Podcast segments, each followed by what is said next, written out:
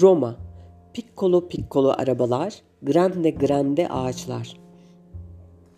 Yıllar önce yolum Roma'ya yani ölümsüz şehre düşmüştü. Avrupa tarihindeki önemi nedeniyle Roma'ya ölümsüz şehir, Eternal City deniyor. Şehrin 2500 yıllık bir tarihi var. Antik Roma Krallığı, Roma İmparatorluğu ve Roma Cumhuriyeti'ne ev sahipliği yapmış.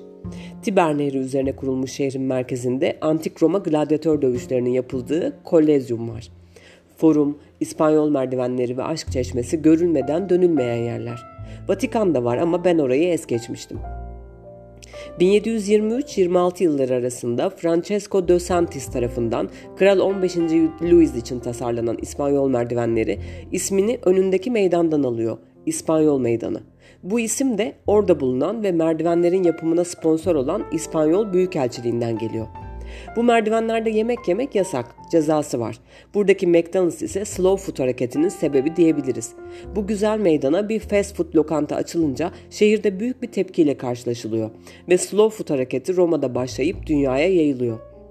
İlk defa gezilen her yerde olduğu gibi elbette Roma'da da ara sokaklarda kaybolmak lazım. Aşk Çeşmesi'nin oradaki turistik mekanları değil de Tiber Nehri'nin diğer tarafındaki küçük pizzacıları filan tercih etmeli.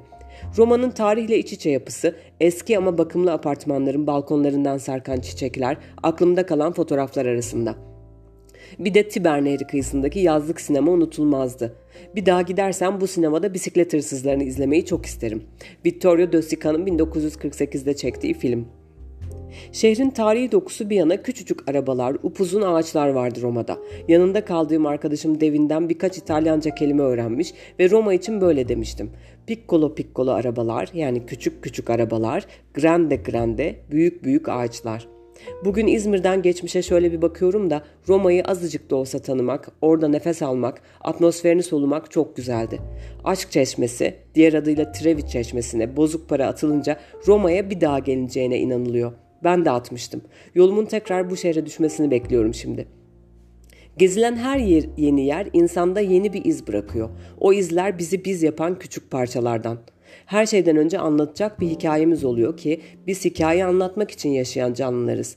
Birbirimize gün boyu hikayeler anlatıyoruz. Yeni bir şehri bırakın pazara gittikten sonra bile eve döndüğümüzde anlatacak bir şeyler bulmuş oluyoruz.